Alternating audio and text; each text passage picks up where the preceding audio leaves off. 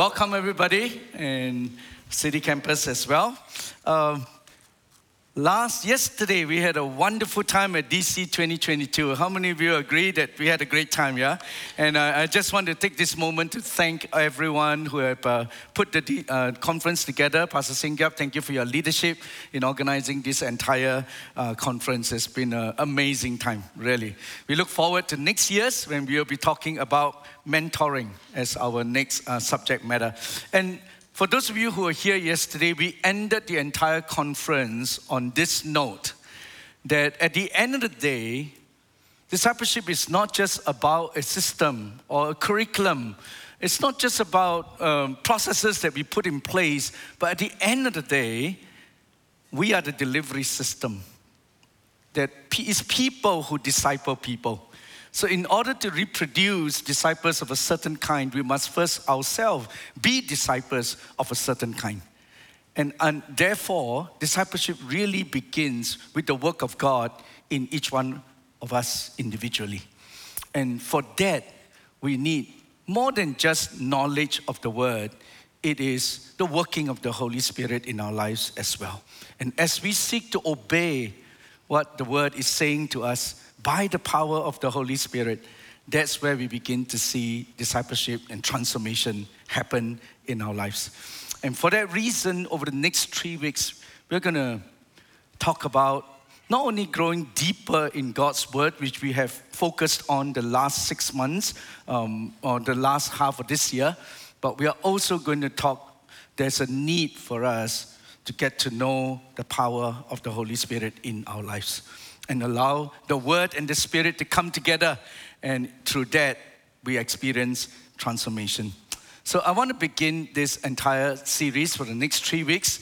Uh, I'll be taking the next two weeks, and then Pastor Philip Lin will be coming for that final uh, week on. Then, along with that, we will be having every Friday, from this Friday onwards, for the next three Fridays, we'll be having a time where we come together as a congregation to seek the face of God. So, so, this Friday, instead of having our connect groups, everybody will be coming together to seek God together and allow God and encounter the God of the Word and allow Him to work in all of our lives. And we, every one of you are invited to be a part of that revival nights for the next three Fridays. Now, allow me this morning to take you to a passage that I want to begin this entire series with, and that is found in Malachi chapter 3. So if you have your Bibles, would you please go with me to Malachi chapter 3? I want to read for you something from verse 1 to verse 6.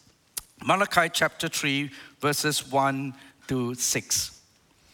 Listen to what the prophet Malachi wrote. He said, I will send my messenger who will prepare the way before me and then suddenly, the Lord that you are seeking will come to his temple. The messenger of the covenant, whom you desire, will come, says the Lord Almighty. But who can endure the day of his coming? Who can stand when he appears? For he will be like a refiner's fire or a launderer's soap. He will sit as a refiner and purifier of silver and he will purify the Levites and refine them like gold and silver. And then the Lord will have men who will bring offerings in righteousness, and the offerings of Judah and Jerusalem will be acceptable to the Lord as in days gone by, as in former years. So I will come to put you on trial. I'll be quick to testify against sorcerers, adulterers, and perjurers, against those who defraud laborers of their wages who oppress the widows and the fatherless and deprive the foreigners among you of justice. But do not fear me, says the Lord Almighty. I, the Lord, do not change. So you, the descendants of Jacob, are not destroyed. Ever since the time of your ancestors, you have turned away from my decrees and has not kept them. Return to me, and I will return to you, says the Lord Almighty. Lord, I pray this morning that you would speak to us. God, our hearts desire to be revived, our hearts desire to be set on fire by you. Lord, may the altars of our heart be rekindled by the fire of your Holy Spirit as we listen to your word this morning. Lord, and as your word is being unfolded, let it bring light to us and help us to see what it takes for a visitation of God in our midst. So we commit this time of preaching and sharing to you in Jesus' name we pray. Amen. Amen. I don't know if you remember this name, R.L. Stevenson. Um, that name will be familiar to some of the older generation because he's the author of a book that we used to study in literature entitled Treasure Island. Ever heard of that book, Treasure Island? R.L. Stevenson was the author of Treasure Island, and he grew up in those days when street lights were still being lighted manually by a worker every evening by refilling the oil and then lighting the fire.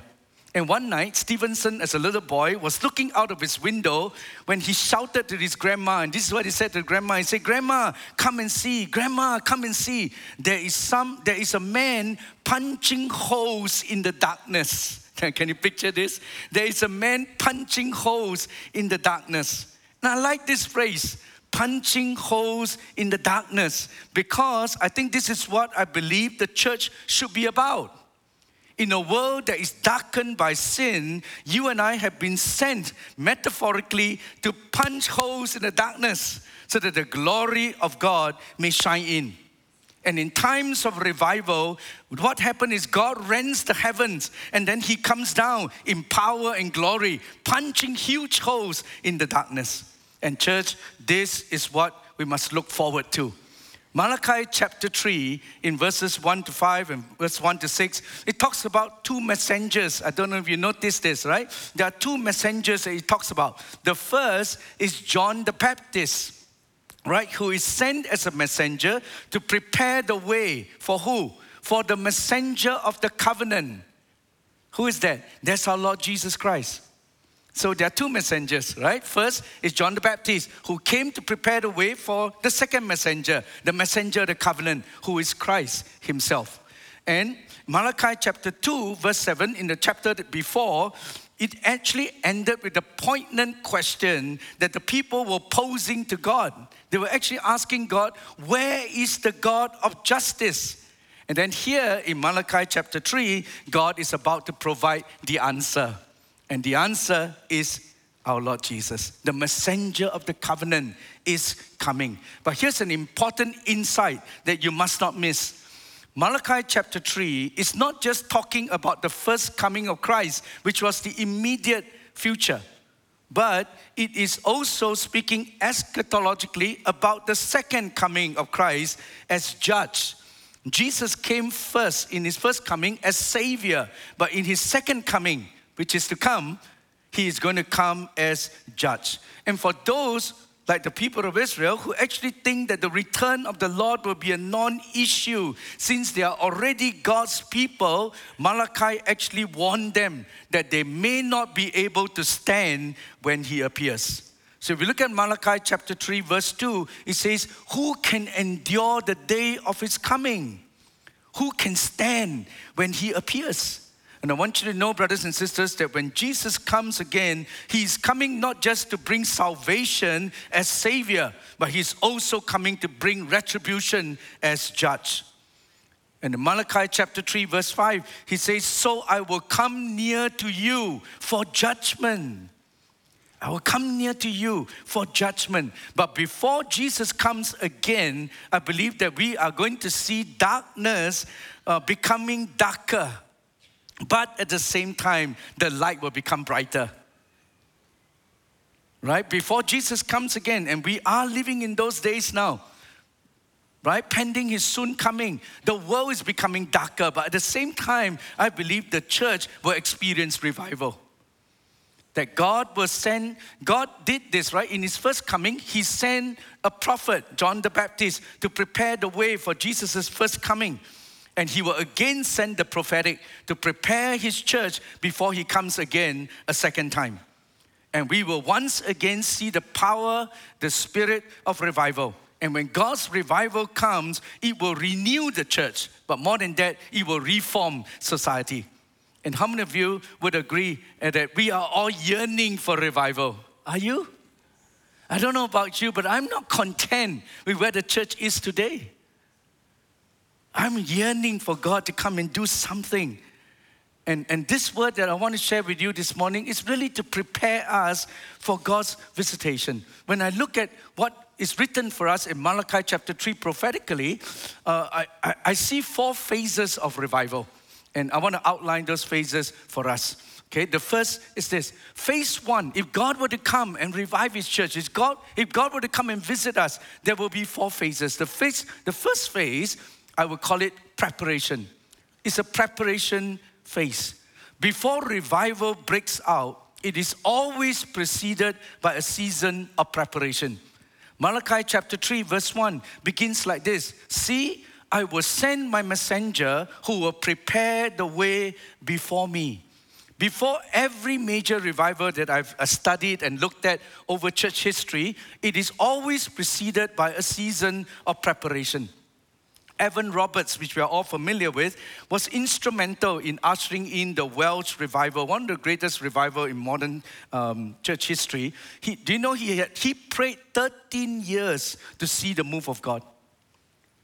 13 years he cried out to God, Come, do something in my, in, in my country. And God sent his spirit and revived Wales.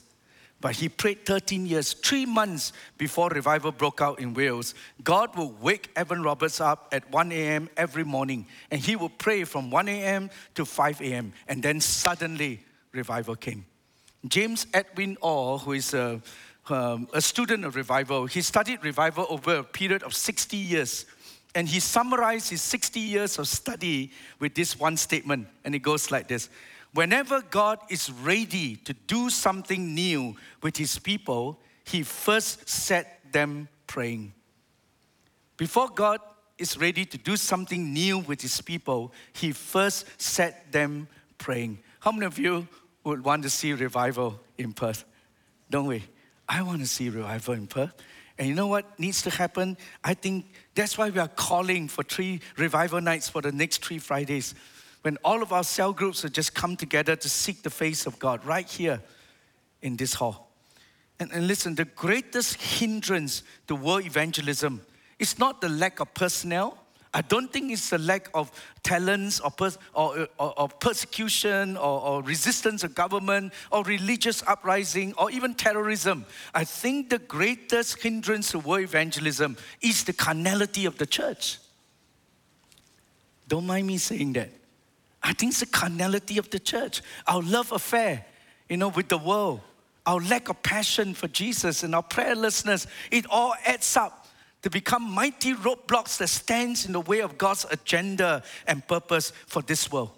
The starting point of revival, my friends, is not just a passion for the harvest, it's not just a passion for ministry or even lost people, but I think it begins with a passion for God Himself. That's the starting point of revival. Spreading His name, spreading His fame throughout the earth must be our highest pursuit. That's the starting point of revival. And, church, now is the time for us to return to the altar of God and we cry out to God until He rends the heavens and come down and He punch huge holes in the darkness. How many of you will say amen to that? Uh, this is one of those messages you need to talk back at me. You got to talk to me, okay? There's so many good points to say amen. Ayo, come on.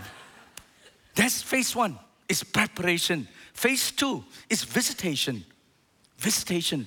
And as, we, as God's people prepare, as we posture our heart, God will just come suddenly. A visitation can happen. Uh, I don't know if you have ever seen those um, computer art. Nowadays, it's not so common. You know, there was one season, they were very popular. This computer generated art with a lot of dots in it, very colorful. And then you got to stare at it and then if you stare at it long enough, suddenly the Eiffel Tower will come out.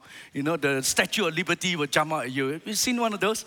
It's amazing, you know. But the first time I was introduced to it was some cell group, you know, in the church introduced me to it. And they brought a few of those pictures and they put in front of me and they said, Pastor, you look at it, you look at it. Inside got the Statue of Liberty. This one has the Eiffel Tower. I said, Is it? Yeah, I didn't see anything. But I said, Never mind, you just stare at it, just stare at it. So I sat there and I stared at it for a long time, you know. 15, 20 minutes I was staring at it, nothing came out. So I say nothing. And then one of them taught me this, you know, you, you got to cock your eye. You cock your eye. And then you, when you try and cock your eye, you will see it. And so I sat there and cocked my eye, you know. cock for so long, see nothing. In the end, I just gave up. So one of them turned to me and said, I think the secret is this. You got to relax. The secret is relax. Just look at it and then you relax until you like almost fall asleep. Then suddenly you'll come up. I tried. It worked. Yeah, it worked. Actually worked. You know, so I sat there, I, I was cocking, and still cannot, then rest, it almost giving up. Then suddenly, wow, the Eiffel Tower came up. And I saw it. And the, the, the key is this, no? Suddenly. When you least expect it, boom, the thing came up. And then I saw it. And once you see it, right, you'll keep seeing it. And it's, it's the same with revival. The Spirit comes suddenly to a people prepared for his visitation. You look at Malachi 3:1, then suddenly the Lord you are seeking will come to his temple. In Acts chapter 2, this is what happened, right? 120 people were gathered in the upper room for prayer. Their hearts were in prayer, their minds were in the word, their posture was one of waiting upon the Lord. They, they were thinking about the promise that God gave to them stay in Jerusalem until my spirit is given until the gift comes. So they were all waiting on God. They were a people prepared and postured for the spirit and power of revival. And God's answer to them was Pentecost. And read Acts chapter 2, verse 2. What does it say? It says, Suddenly, again, you see the word suddenly, a sound like the blowing of a violent wind came from heaven. And the amazing thing about revival is this no matter how prepared we may think we are, when revival comes, it is always a surprise. And ladies and gentlemen, I want you to know revival is a season of suddenlies during which God, you know, God works swiftly, He works intensely. He does things in days and weeks that would normally take months and years. Second Chronicles 29 recorded another revival that took place under the leadership of King Hezekiah. What did Hezekiah do? He consecrated the priests, and then the first thing he did in his reign, he opened up the doors of the temple, and then revival came. Second Chronicles 29, verse 36, recorded this. Listen, he says, So the service of the temple of the Lord was reestablished and Hezekiah and all the people rejoice at what God has brought about for his people. Why? Because it was done so quickly. Suddenly it happened. And in revival, the work of the Lord is accelerated. In revival, God's people are awakened suddenly. There's an increased consciousness of sin. You know, when revival comes, people have an increased consciousness of sin. There's an acute sense of the fear of God. There's a spirit of, of uh, repentance that will hit the church. There's a hunger for God's word and God's presence. There's a greater desire for the things of God. I, I know that for a fact because I've seen it before, I've experienced it before. In a season of revival, all these things will happen without you trying to engineer it. It just comes. You know, this year, 2022, friends, is the 50th year of the charismatic outpouring in Asia Pacific. You know, be, many people have been tracing the, the, the, outpouring of the Spirit in the A- Asia Pacific region, which includes Australia and New Zealand. And it, it, they traced it back around the early 1970s. So it's about 50 years ago. This is a jubilee year for the outpouring. And I pray, God, you come and do it again. Come and do it again. And I happened to be saved during that era, and I lived through that revival. And recently, a social media platform uh, called Salt and Light decided to trace the revival, and they came up with a video series on it entitled 1972. And Salt and Light, when they wanted to release this new video to trace the outpouring, uh, they interviewed different people, and I happened to be interviewed for that video uh, because I was a beneficiary uh, of the outpouring. And because of the interview, they make me recall back, you know, everything that happened 50 years ago. It's a long time ago. I had to sit down and recall, you know, what happened, what was it like during that season. And you know what came out of that whole experience? I remembered, as I recall all those things, I remembered how simple ministry was then. You can be just half good as a preacher. You know, you don't even need to be good. You just be half good You get up to the pulpit and you share it from your heart, and the altars will be filled with people. You know, people get saved left, right, and center just by a simple sharing of the gospel. Whether it's in the marketplace, whether it's at home, in the church, it was just happening. You know, a simple sharing of a testimony, and people would just come, come to the Lord. You know, people were getting healed, demons were being cast out, you know, just like that. But now I find ministry can be so hard, you know. You know, back in then, the, the, when, the, when the Spirit was poured out, it's like you put in one ounce of energy, you get three ounces of fruit back. Now you put three ounces of energy, you also get no fruit. And you wonder why. Why is it so hard? But remember it was just so easy. Why? Because the Spirit of God was moving. And today I sense, wow, there's so much barriers to break through. There's so much skepticism and unbelief. And, and as I was going through all of that, suddenly, you know, something began to stir within my heart. And since that interview, you know, there's this holy discontent that rose up within me. And this desire, and I begin to cry out to God, God, you have done it before. Come and do it again. Come and do it again. And that has been my cry. It's been my burden. And that's why I wanted, I asked if the church could just let me talk about this for these next few weeks that during a time of God's visitation, and that was what I saw with my own eyes. During a time of God's visitation, the most hardened sinner can break down before God. The most skeptical person can be touched by the power of God. You know, I, uh, we, we may have some friends, all of us have some friends that we consider to be hard nuts. Do you have friends like that? They're like hard nuts, you know, like nothing could crack. But when you pray and we usher in the visitation of the Spirit of the Lord, I tell you, when in the time of God's visitation, the Lord Himself will become our nutcracker. How many of you know that when God becomes our nutcracker, no nut can stand before Him? no nut can stand before Him. And listen, we are, I'm not looking for signs of revival. What I'm looking for is a substance of revival. I really want to see people being transformed. I really want to see lost souls being saved. And I'm not trying to get all of us to try and repeat history, what happened 50 years ago. No, we can't.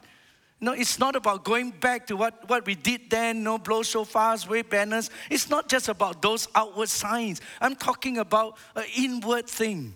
That, that I, I think the new generation, my children, my children's children, need their own Pentecost. They need their own experience of what it means to have the Spirit poured out upon them. And I think we need that. Phase one is preparation. We posture our heart to say, God, come and do it again. Phase two, suddenly a visitation can come. But when that visitation comes, we come to phase three, which is purification. Purification. That when, when the Holy Spirit begin to move in our midst, it's not just so that we can all have a good time, get slain, and then all, you know, speak in tongues and get up, go outside and eat potluck dinners. It's not that. Something will happen that is much deeper than just experiencing some manifestation. It's not that. I think revival is a baptism in the refining fire of God. It's a baptism in the refining fire of God. And in Malachi chapter 3, verse 2 to 4, the prophet sounded a warning to those that are seeking a visitation of the Lord. Look at verse 2 and 3. Listen to what he says. But who can endure the day of his coming? Who can stand when he appears? For he will be like a refiner's fire. He's like a launderer's soap. You know what launderer's refiner's fire is like? It is intense. That's how you, you, you, you refine gold. You got to have intense heat.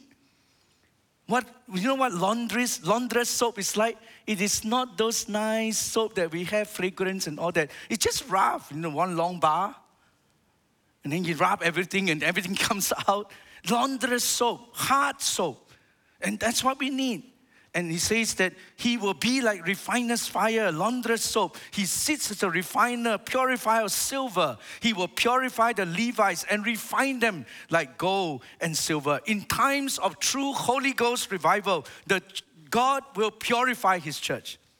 He'll purify us. He'll move up close to each one of us, put his finger in the different areas of our life, our financial dealings, our business practices, our marriage condition, the relationships we have, the attitudes that we hold, you know, the, the, the habits that we form, the movies that we watch, the websites that we visit. He comes near, he put his finger on those areas, and he says, clean it up, get purified.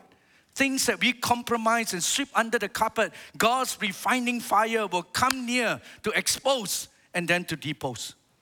But, brothers and sisters, I want you to know it is not a destructive fire, it is a purifying fire. It's not a fire to bring condemnation, it's a fire to bring correction so that we can be purified. And when that fire comes, we cannot remain the same, but we have to change. I always believe that revival will separate the sheep from the goat, the passionate from the lukewarm. Someone says, you know, during times of revival, the fence is electrified. So you cannot sit on the fence. You're either for or against. You sit on it and you get it. You cannot be neutral. It's like you're either pregnant or you're not pregnant. You cannot be little bit pregnant. you know, it's like that.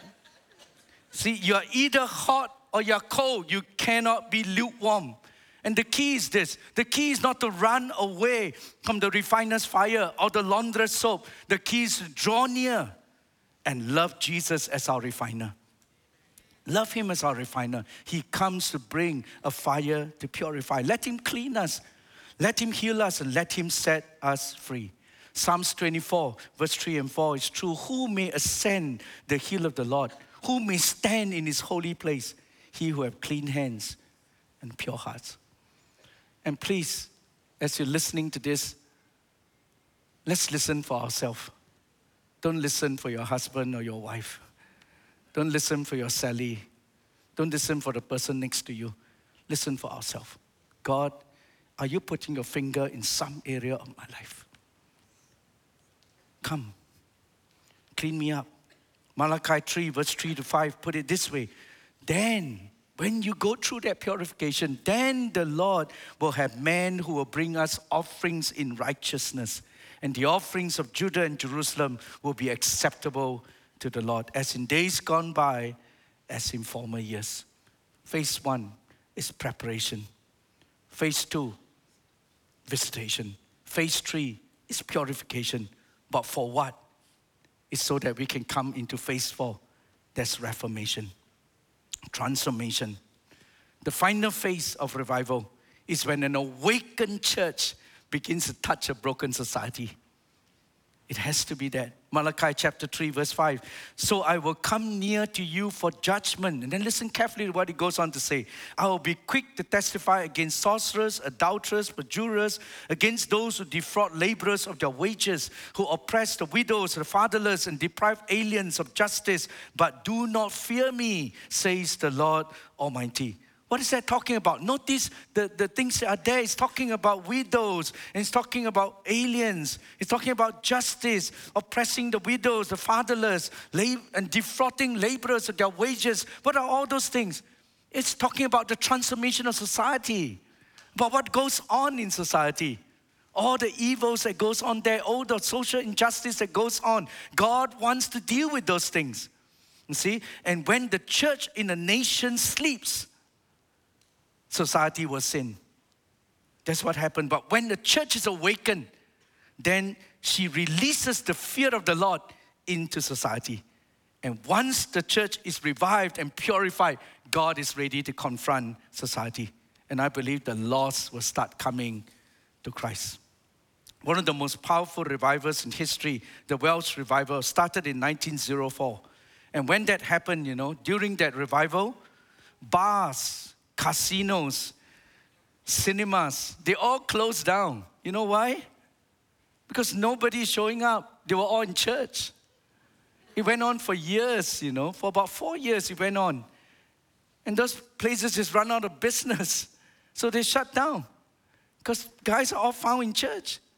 The coal miners, and you know, Wales is a coal mining world, right? And all rough people the coal miners, they were so touched by the, pres- the power of God that the coal miners literally clean up their language. And after a while, the donkeys in the mines couldn't, couldn't work because they cannot recognize the commands anymore. Usually they were ding, ding, ding, ding, ding. do this, you know, move, da, da, da, all the language will come up. But now they, without the language, the donkeys also get confused. And it's, it's just such a move of God. Such a move of God. It cleaned up society. You know, for two weeks, this is true. 1935, for two weeks, the great Chinese evangelist by the name of John Sung came to preach in Singapore. Over 2,000 people were saved in that two weeks. And over 100 preaching bands, you know, people that are being sent out to preach the gospel everywhere. Over 100 polygamists. Now you got to understand that we are in the Chinese world back then. Everybody has got multiple wives, you know, so they're all polygamists. And through that revival, over 100 polygamists put away their concubines. And all the Bibles in Bible Society were sold out. Hinghwa Methodist Church, which was a church where I was pastor for several years, was actually opened by John Sung himself. And I had the privilege of pastoring in that church, to standing on the ground where John Sung used to preach. And this was a revival that literally lasted to today. Up to today, the church is still there during the Methodist revival in, uh, under John and Charles Wesley, it so impacted society that historians actually wrote, and these are secular historians, they actually wrote this England is never the same after John and Charles Wesley. I think revivals are powerful times when God moves in awesome ways, and we will see backslidden Christians beginning to slide back to the church and the unsaved getting saved. In Acts chapter 2, after the 120 were touched by the Holy Spirit, I want you to notice they did not just have a good time lying on the carpet, speaking tongues, get up and go eat potluck dinners. They didn't.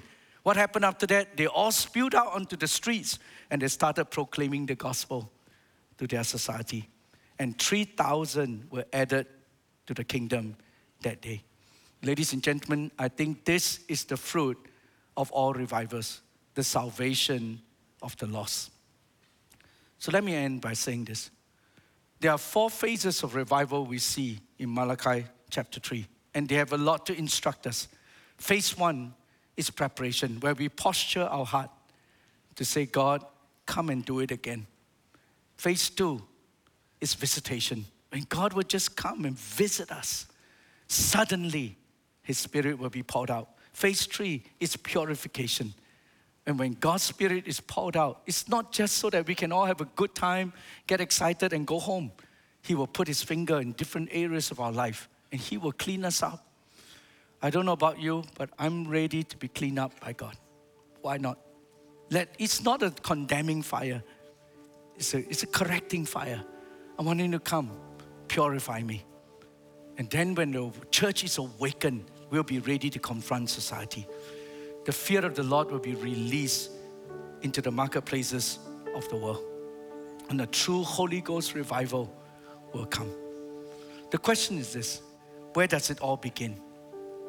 Now, for years, we have quoted Second Chronicles 7:14 as the war cry of revival. Is that right? We all go to that verse, right? And it reads like this: Second Chronicles 7:14. If my people who are called by my name will humble themselves and pray and seek my face, turn from their wicked ways, then I will hear from heaven, forgive their sin, and will heal their land. And don't miss this, listen carefully. Therefore, we all begin to stress the if. If we do all these things, if we humble ourselves, pray, seek His face, turn from our sin, then we will have revival. But I want to, I want to say to you today that these things are not prerequisites to revival, but they are revival itself. Hear me. These things are not prerequisites to revival. I actually believe they are revival itself. The forgiveness of sin, the healing of our land, they are only the results of revival. Yes, it is true that we must individually, corporately humble ourselves, pray, seek His face, and turn from our wicked ways. But I want you to know that we don't just, we, we don't want to end up with this if then mentality. Because if we do, then we will start in the spirit and we can end up in the flesh. by reducing the sovereign moves of God to, in, in, into a formula that, that we, we now begin to think that, hey, I know how revival is done. I, I know how can, I can bring it about. I know how to get a revival. If we just get organized, we mobilize everybody to do these few things, you know, get everybody to humble themselves, pray, seek His face, then revival will come. And the next thing you know, we will end up using human effort to bring about a spiritual transformation. Our dependence begin to shift from God to our ability to make things happen for God. Are you with me? I actually believe that the moment your hearts are being stirred to want to come and pray, to want to humble yourself, to want to seek His face, revival is already here. That is why we have these prayer nights. It's not so that we can get revival. It's because I believe God is already stirring in your heart. God is already putting a desires inside of you to say, I want to see revival. And you are willing to come and seek His face. That in itself is revival. I don't want us to end up in this formulaic way of approaching this and to think that we can bring about revival if we organize it into being, because we cannot. Church, the answer is not rooted in what you and I can do to bring about revival, but our theological anchor for revival is rooted in this. Is in rooted in a God who never changed it is rooted in the covenant keeping God. It's rooted in the immutability of God, the unchanging God, the, in, the, the, the faithful one, the God who never differs from himself. How do I come to this conclusion? Look at verse 6. It tells us where the anchor is. The anchor is this in verse 6 it says, I, the Lord, do not change. And that is why you, O descendants of Jacob, are not destroyed. Do you know it is only by the grace of God, it's only because we serve a covenant keeping God that you and I are still sitting here today. Has it not been for the cross, none of us would have survived our own sin. We would have been finished a long time ago. It's only because we serve a covenant keeping God. It's only because we serve a God who never changed that is why we are not destroyed. You see, and he goes on to say, ever since the time of your forefathers, you have turned away from my decrees, you've not kept them. But the good news is this we serve a covenant keeping God. He said, If you return to me, I will return to you we take one step towards God, He's going to take 10 steps towards us. You draw nigh to me, and I will draw nigh to you. True awakenings happens when we realize in the depths of our being there is no good thing in us. It's only by the grace of God, the faithfulness of our God, that we can come to Him in repentance and brokenness. No, I we come humbly to our covenant keeping God who never change. We draw near to Him and He will draw near to us. And I'm so confident that God will do it again. Not because we can organize it, not because we can mobilize, no, only because He is a God who never changes. Amen. And in this is our anchor. We serve a God who never changes. Let me leave you with this and then we'll pray. James Edwin Orr, who is a student of revival, later became a professor of revival uh, in Wheaton College. And the story was told about one semester he took the graduating class from Wheaton College to go and to go to Epworth, which is the place where John Wesley was born. He took the class to Epworth to visit the home of John Wesley. And it was a highlight of their of their course. You know, so he took them and he went through the whole house. This is where John Wesley studied. This is where he ate. This is they, they visited his home. The highlight of that visit was when they took them to John Wesley's bedroom, took them beside his bed when there were two indentations on the floor of the of the next to his bed. It was where John Wesley would kneel to pray for years, calling for revival, calling for God to pour out His Spirit. And the students were so inspired as they sat, they stood in the place where John Wesley prayed. And then he took the students and they all got onto the bus, they were about to leave. He counted the number of students and realized that one, one, one student was missing. So the professor had no choice. He went back to the house to look for him. And he found him actually in John Wesley's bedroom, kneeling in that spot. And he was praying. And his prayer was simply this Lord, do it again. Lord, do it again. And he walked up to that student, tapped him on the shoulder, and said, Billy, we got to go. And Billy Graham stood up from that place, from that place. And you know what? I think God heard his prayer. He says, God, do it again. Do it again. I think God heard that prayer. And in 1978, Billy Graham came to Singapore. And that was when I was saved. And ever since that crusade in 1978, Singapore was never the same after that. He went around to all the other countries around the area. The whole area has never been the same. Prior to that, we had no big churches in our nation in Singapore. After that, mega churches started springing up everywhere because people were getting saved. The move of God was there. I don't know about you, but I'm praying, God, in this 50th year, a year, of Jubilee, come and do it again. Come and do it again. And let it begin with me. Come and revive your people. Come and revive your church.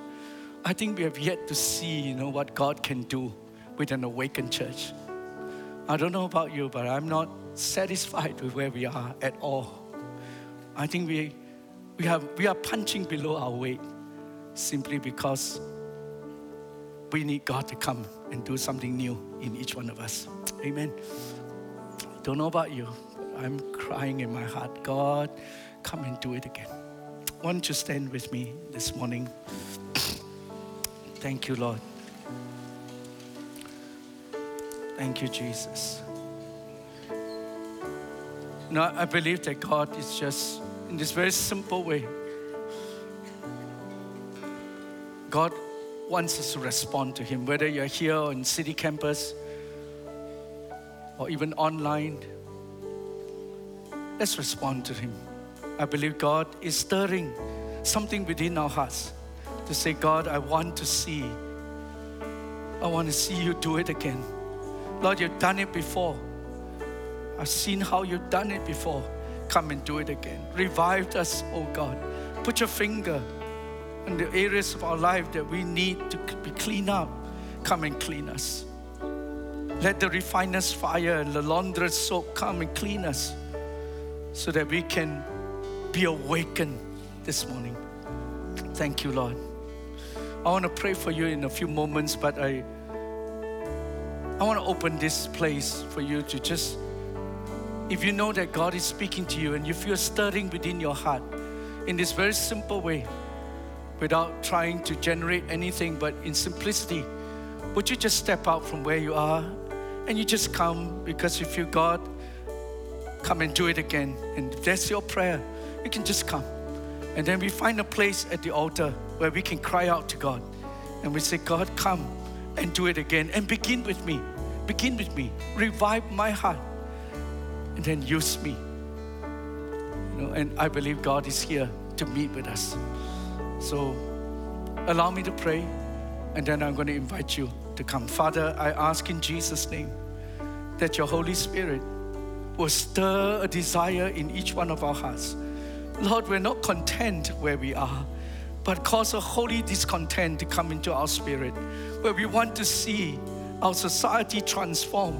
But let's be, help us to begin with an awakened church and help us to begin by stirring it up within us. Lord, I pray that you will come and you speak to your people this morning. And God, together we want to cry out to you. Lord, you have done it before. You can do it again. Come and do it again, we pray. In Jesus' name. Amen. Amen.